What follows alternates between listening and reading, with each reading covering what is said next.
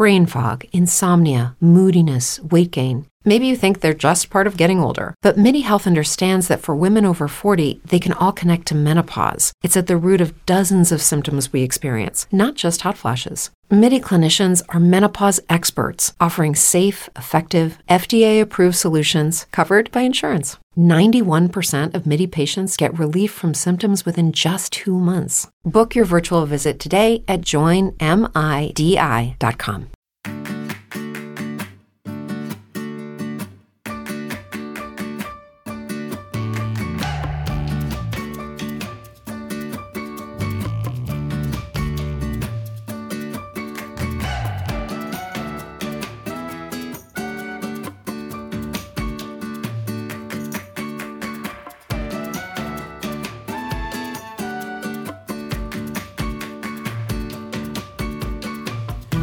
Bienvenido al capítulo 15 de Eureka, un podcast de Emilcar FM sobre innovación, productos y curiosidades sobre los mismos. Mi nombre es Fran Molina y si me lo permites, estaré encantado de poder compartir contigo este espacio de entretenimiento y aprendizaje.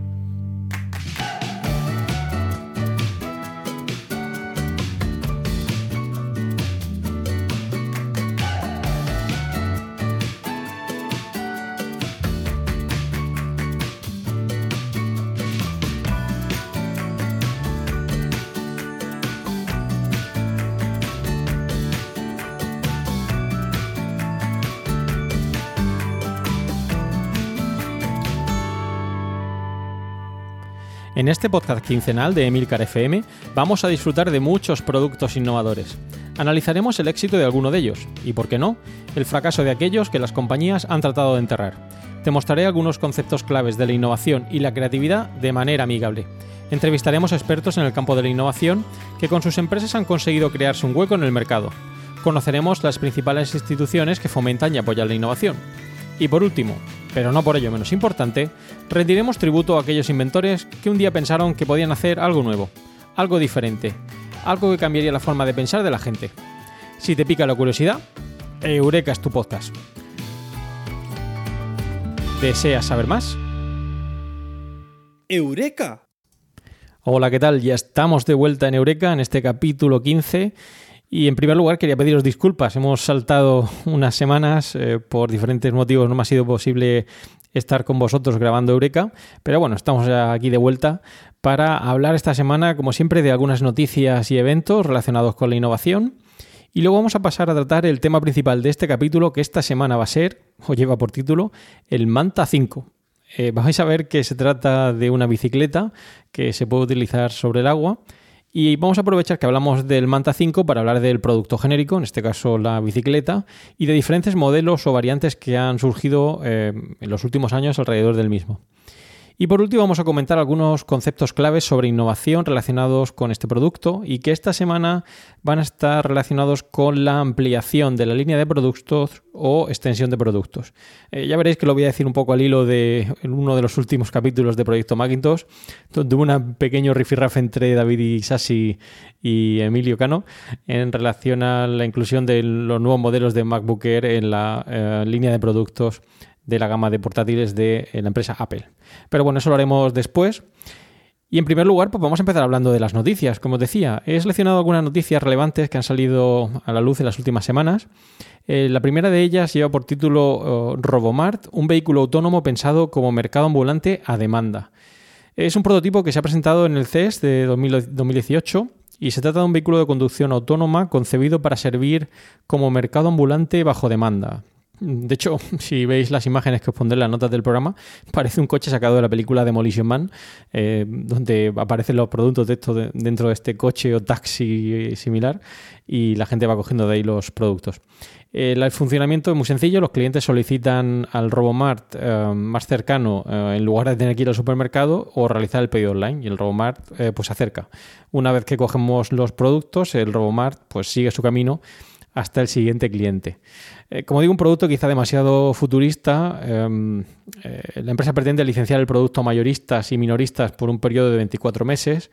Eh, sabéis que ha habido noticias esta semana con atropellos de vehículos autónomos, etcétera. Obviamente queda campo por recorrer en, el caso de los vehículos autónomos, pero bueno, es una buena idea a tener en cuenta. Además, el Robomart nos anuncian que va a incluir productos alimenticios de todo tipo, es decir, que entendemos que va también a tener productos frescos que podemos consumir. Eh, obviamente esto también requeriría de ciudades inteligentes que permitieran el uso de productos autónomos, pero bueno, todo se andará. La segunda noticia que os traigo hoy es una noticia que ha salido en bastante medio de comunicación, que lleva por título eh, la creación de una piel sintética capaz de medir la presión del tacto, reciclable y capaz de autorrepararse. También un producto un poco futurista. Eh, ha sido desarrollado por investigadores de la Universidad de Colorado. Es una piel sintética con sensores que nos van a permitir medir eh, la temperatura o la presión. De hecho, hacen alusión en, los diferentes artículos a cómo podría incorporarse en robots para poder medir pues, diferentes aspectos que los harían, entre comillas, más humanos. Dos aspectos también muy interesantes que resaltan todas las noticias el hecho de que es reciclable, es decir, puede disolverse en una solución y utilizarse para generar nueva piel. Y además es autorreparable. Esto sería ideal para todos nosotros si nos hacemos un corte, porque según aparece en las diferentes noticias, si se corta puede regenerarse para curar la herida. Eh, obviamente también supone un avance muy importante para el mundo de las prótesis, eh, en el campo de la ingeniería biomecánica o, como decía antes, en temas de robots y inteligencia artificial. De hecho, la piel, eh, si veis la noticia que os pongo ahí, sacada de Sataka, parece una piel muy parecida a la, humana. La tercera noticia que os traigo hoy es sobre la murciana Estrelle. No sé si la recordaréis, es una empresa de la que estuvimos hablando aquí en Eureka sobre las Google Glass o el nuevo modelo Google Glass Enterprise y es una noticia que nos resalta el hecho de que eh, la murciana, Estrelle, va a ser el único partner mundial autorizado para vender online las Google Glass Enterprise. Eh, ha sido seleccionada por Google eh, para ser esta, la única compañía autorizada para vender este producto, como decía, a nivel mundial, de manera online, las Glass Enterprise. Es de hecho el único, hasta el momento, el único partner español autorizado por Google y de hecho va a pasar a ser un partner estratégico a tener en cuenta. Así que nos alegramos mucho por ellos primero por ser una empresa española y en este caso pues por ser un producto de Murcia, de la región de Murcia, eh, desde, desde, donde os hablo yo ahora mismo. Eh, de hecho, se aparecen en las diferentes noticias también que Estrella va a preevaluar a futuros partners, es decir, aquellas empresas que quieran convertirse en colaboradores eh, para Glass Enterprise. este tendrá algo que decir. También va a seguir con el desarrollo de la suite integral con soluciones empresariales, transmisión en vídeo, audio, procesos de trabajo y geolocalización. Yo tuve la oportunidad de eh, probarlas en, la empresa, en Estrella, y la verdad es que la resolución es muy buena y existen múltiples campos donde podría aplicarse. Se ha probado ya en eh, cirugías en vivo, eh, tiene creo que mucho campo también en el terreno de la educación, en logística, etcétera, y queda mucho por recorrer también para este producto. Además han creado un nuevo sistema de lector de código de barras um, que puede ser muy útil para empresas de logística, para hacer seguimiento de productos. Y también muy interesante han creado una plataforma digital para entrega de aplicaciones, que realmente donde está el, núcleo del modelo de negocio. No es que sea un producto eh, muy barato, las Glass Enterprise, pero bueno, si no hay aplicaciones para las mismas, pues poco podremos hacer con ellas. Y la cuarta noticia que os traigo hoy, eh, en este caso también sería un competidor de las eh, Glass Enterprise, eh, que lleva por título Vuelven las gafas inteligentes, pero esta vez las va a hacer Intel. Ojito. en este caso, el producto se llama Bond, son unas gafas inteligentes desarrolladas, como decía, por la empresa Intel. son más simples en su funcionamiento, las Glass Enterprise, y de hecho, como dice en la noticia, menos ambiciosas y mucho más discretas. Eh, se puede proyectar mensajes también de texto sobre el campo de visión, pero aquí es donde está la clave, no tienen controles táctiles y sobre todo un tema muy importante y controvertido en su momento, no incluyen cámara integrada. Esto es importante ya que, eh, como sabéis, uno de los primeros problemas que tuvo las Google Glass es el hecho de la invasión de la privacidad que la cámara eh, tenía. Aunque había una lucecita que nos decía si estaba grabando o no. Bueno, en este caso, al no tener cámara integrada, obviamente, pues evitamos ese problema. Eso sí, no tienen aplicaciones, es decir, funciona como una extensión del teléfono, similar a los relojes inteligentes que algunos podemos llevar en la muñeca. Y em, bueno, parece que a priori va a ser bastante más económico de lo que serían eh, las Glass Enterprise.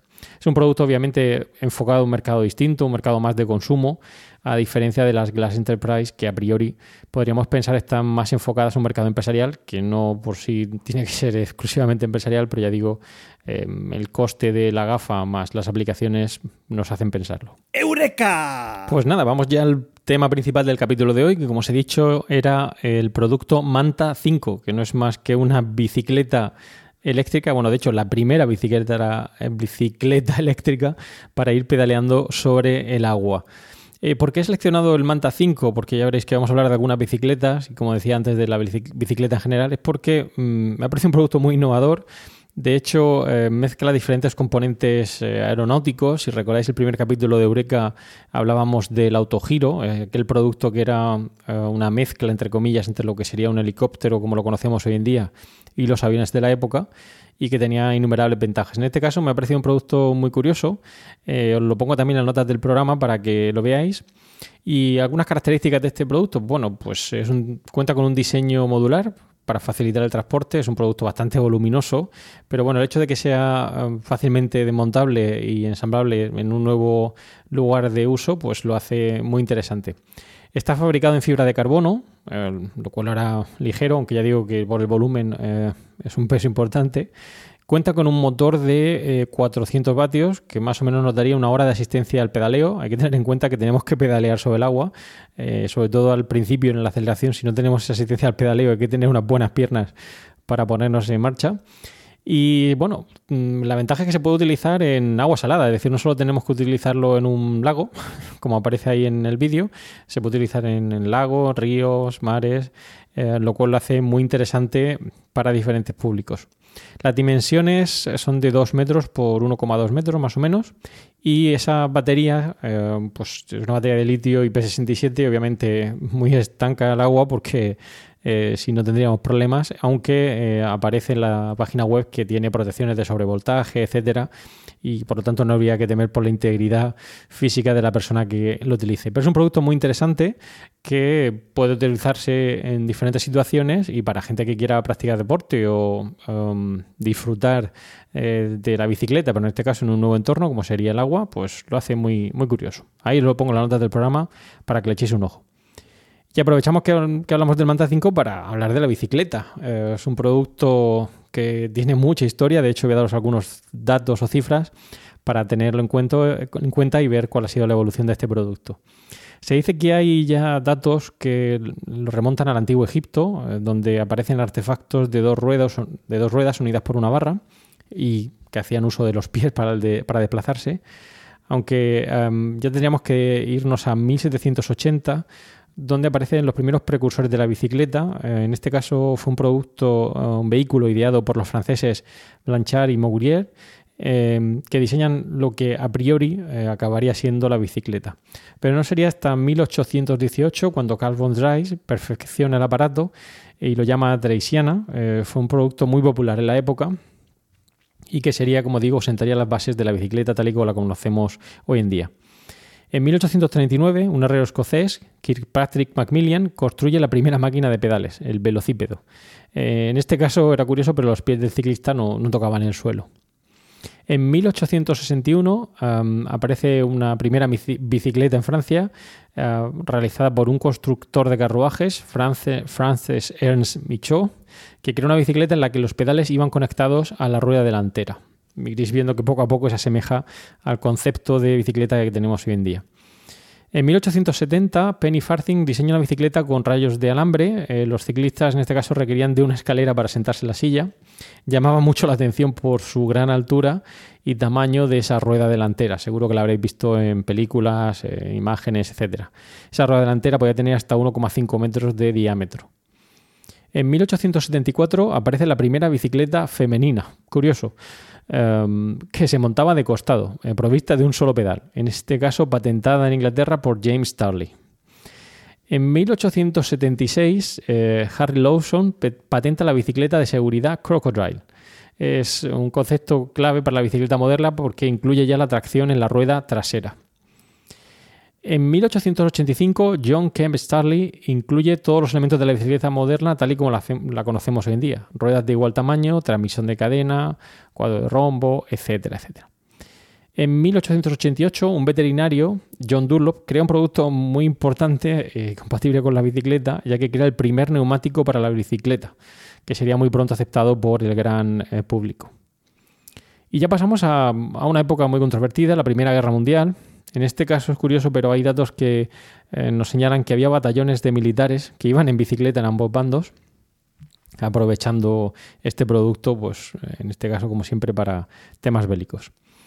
Y bueno, ya nos movemos a China. En China la política oficial comunista ha favorecido desde siempre el uso masivo de la bicicleta eh, y es muy común ver eh, imágenes y multimedia, vídeos, etcétera, de ver cómo los chinos montan en, bicicleta.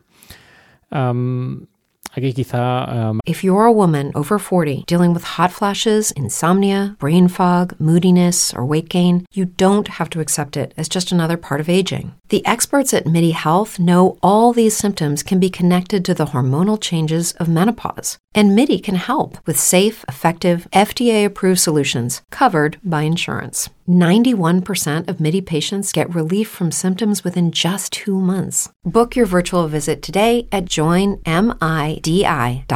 Mark nos podría dar un punto, ¿no? Hablando de su experiencia por, aquella, por aquellas tierras.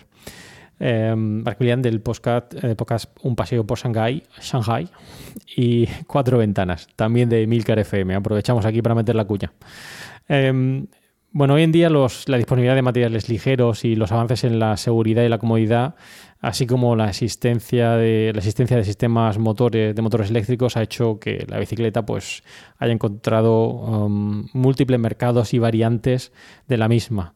De hecho, entre 1950 y 2007 la producción de bicicletas se ha cuadruplicado. Um, mientras que durante el mismo periodo, para que os hagáis una idea, la producción de automóviles apenas se duplicó. Es decir, que es un producto muy extendido um, en todos los mercados y en algunos, como hemos dicho, pues um, con mucho éxito.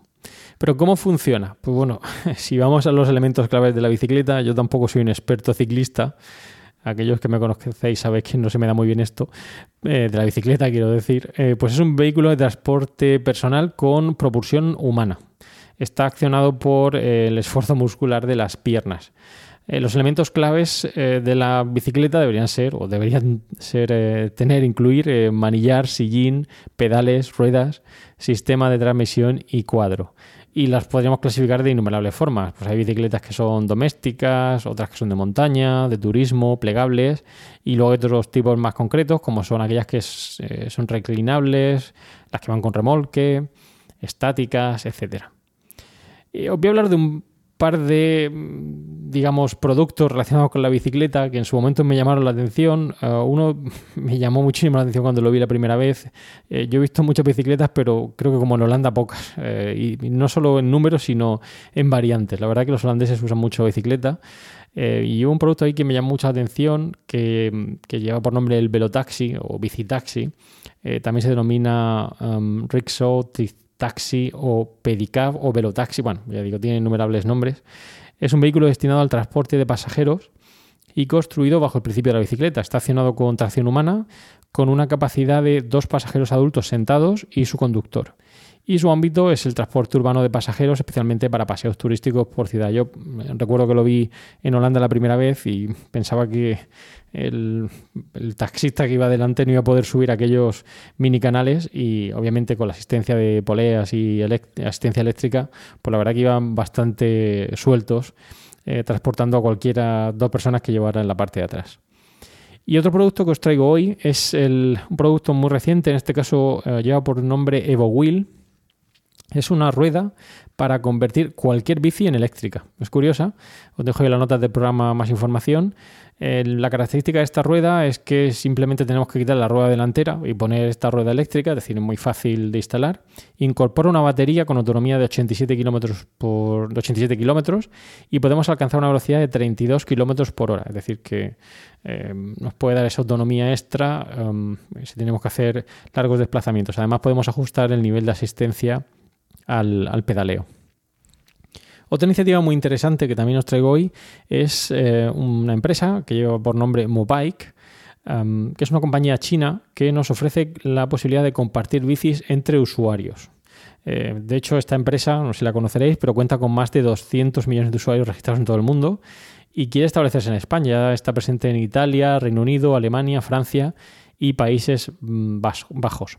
La idea eh, del modelo de negocio es pues, alquiler de bicicletas sin estaciones fijas de aparcamiento. Es decir, eh, un, equipo dentro de la empresa se ocupa de recoger las bicis que estén aparcadas en lugares inapropiados y las pone en aquellos sitios em, donde consideran que, que sí que deberían estar y no están abandonadas. Y los usuarios solo tienen que descargarse una aplicación para geolocalizar las bicicletas y desbloquearlas, usarlas y luego volver a dejarlas.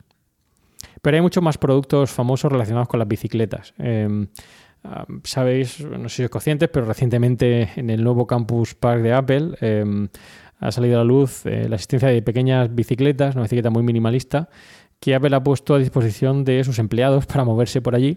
En concreto hay más de mil eh, bicicletas y además de 2.000 plazas para aparcarlas a lo largo del campus. Se trata de una bicicleta de paseo, ideal para desplazarse en terrenos más o menos llanos, con las que nos podemos mover por el, Apple Park. Su um, marco con la barra central baja la convierte en una, eh, una, bicicleta fácil de montar. Tiene un cambio sin mano de 8 velocidades y en la rueda trasera pues lleva espacio para un maletín doble para transportar todo lo que necesite el empleado. Curioso, ¿no? Para aquellos fans de Apple, ahí tenéis el producto.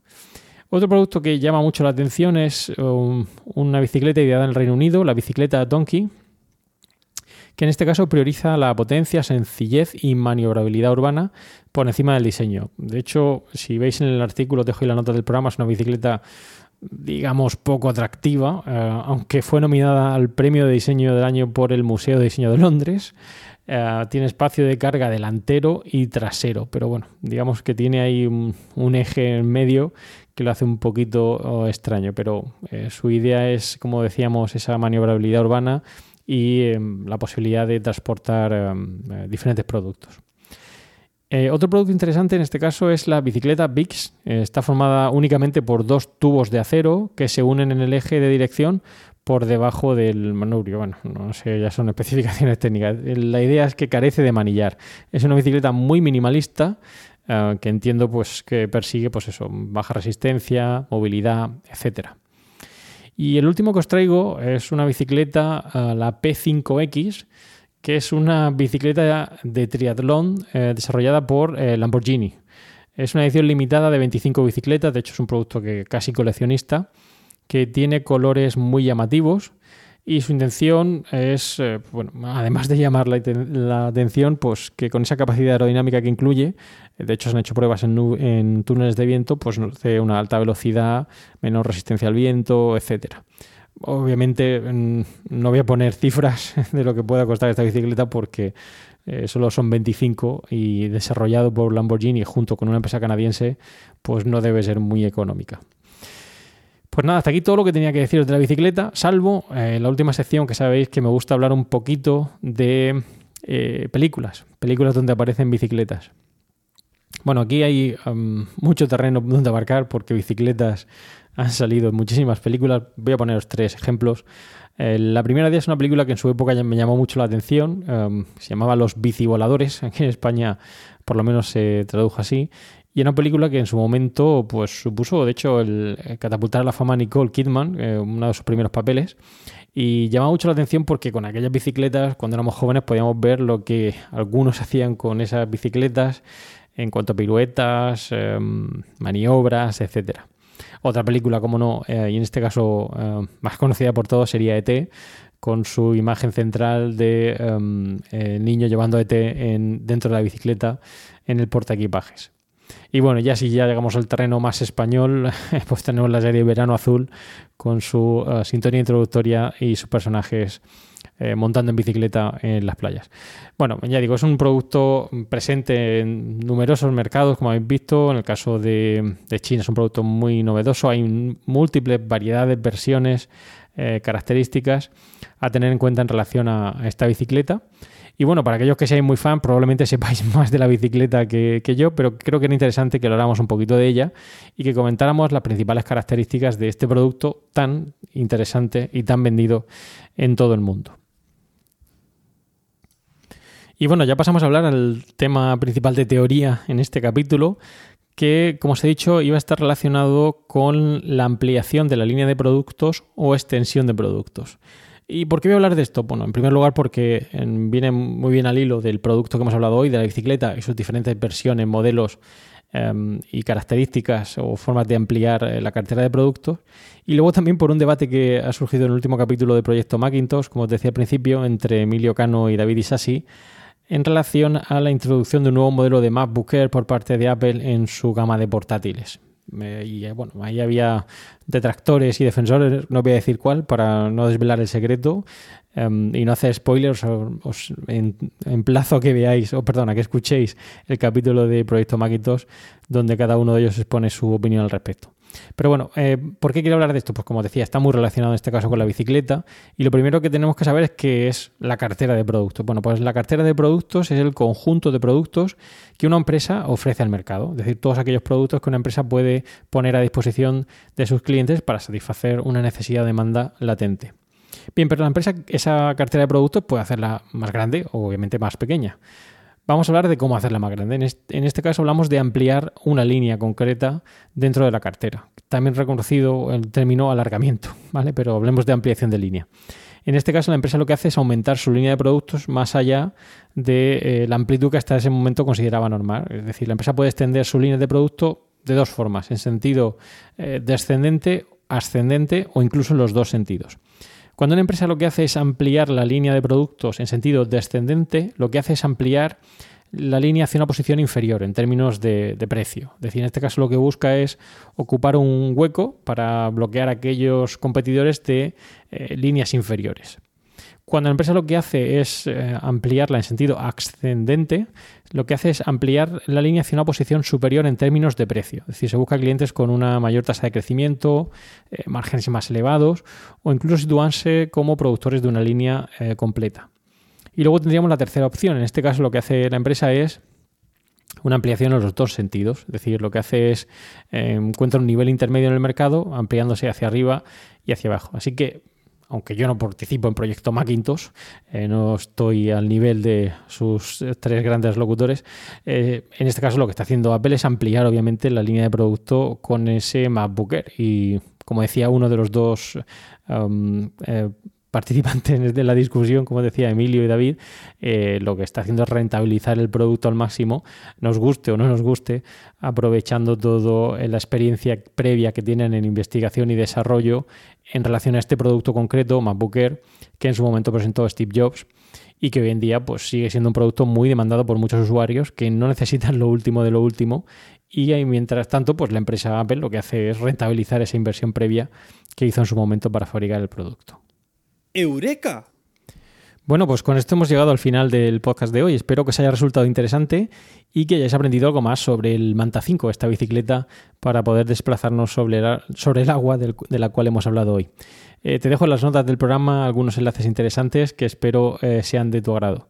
Y como siempre, pues eh, os solicito comentarios sobre el capítulo o sobre temas que queráis que tratemos en el futuro aquí en Eureka y eh, reseñas, reseñas en iTunes. Eh, sí que os agradecería que pongáis alguna, con sus estrellitas, como dicen algunos, para que me digáis qué os parece el podcast y si queráis, si queréis que algo que podamos incluir o tener en cuenta. Y las tendré muy en cuenta, valga la redundancia. Y aprovecho la ocasión en este caso para hablar de algo que se me olvidó comentar en el último eh, capítulo de Eureka, cuando hablamos del Sibiu Nano, del submarino. Eh, es un caso que, ya digo, pasé por alto debido a un pequeño error y un oyente nos lo ha hecho saber. Y es el hecho de que en la Primera Guerra Mundial fue un submarino alemán el que hundió un barco de pasajeros estadounidense y ello provocó que el presidente Wilson declarara la guerra a Alemania. Eh, en este caso fue el hundimiento del RMS Lusitania, ocurrido frente a las costas de Irlanda el 7 de mayo de 1915. Eh, fue a, causa de un ataque de un submarino alemán, eh, un U-Boat U-20, y que hundió en 13 minutos este barco cerca de, em, de, las costas de Irlanda, como decía. Así que bueno, gracias a nuestro oyente que nos ha puntualizado este tema a tener en cuenta y aquí lo dejo, ¿de acuerdo? Pues nada, gracias por escuchar Eureka y como siempre ya sabéis, espero vuestros comentarios sobre estos y otros temas relacionados con la innovación y los nuevos productos. Puedes realizar tus comentarios o contactar conmigo en la dirección emilcar.fm barra eureka por correo electrónico en eureka.fjmolina.com y los otros medios de contacto que encontrarás en emilcar.fm. Y ya sabes, no olvides escuchar el resto de podcast de Emilcar FM donde podrás aprender muchos temas interesantes y de actualidad. Y para terminar, como siempre, una frase célebre. En este caso, permitirme que rindamos pequeño homenaje a un gran científico, en este caso Stephen Hawking, que como sabéis ha fallecido recientemente. Y os traigo una frase célebre que en su momento dijo él y que bueno, está relacionado con el título de nuestro programa, que es Eureka. Esta frase de Stephen Hawking dice así, no hay nada como el momento Eureka de descubrir algo que nadie conocía antes. No es tan excitante como el sexo, pero dura más. Muchas gracias y propicios días.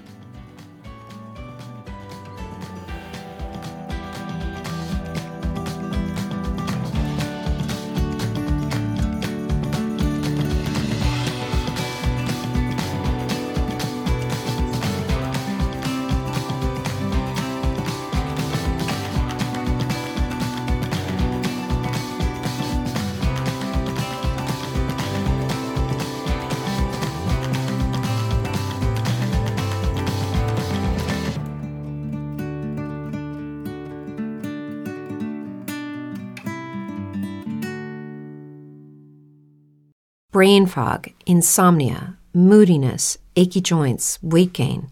Maybe you're thinking they're all just part of getting older, or that's what your doctor tells you. But MIDI Health understands that for women over 40, they can all be connected. Hormonal changes that happen during perimenopause and menopause are at the root of dozens of symptoms women experience, not just hot flashes. MIDI specializes in compassionate care for women in menopause. Their solutions are safe, effective, and FDA approved. Plus, they're covered by insurance.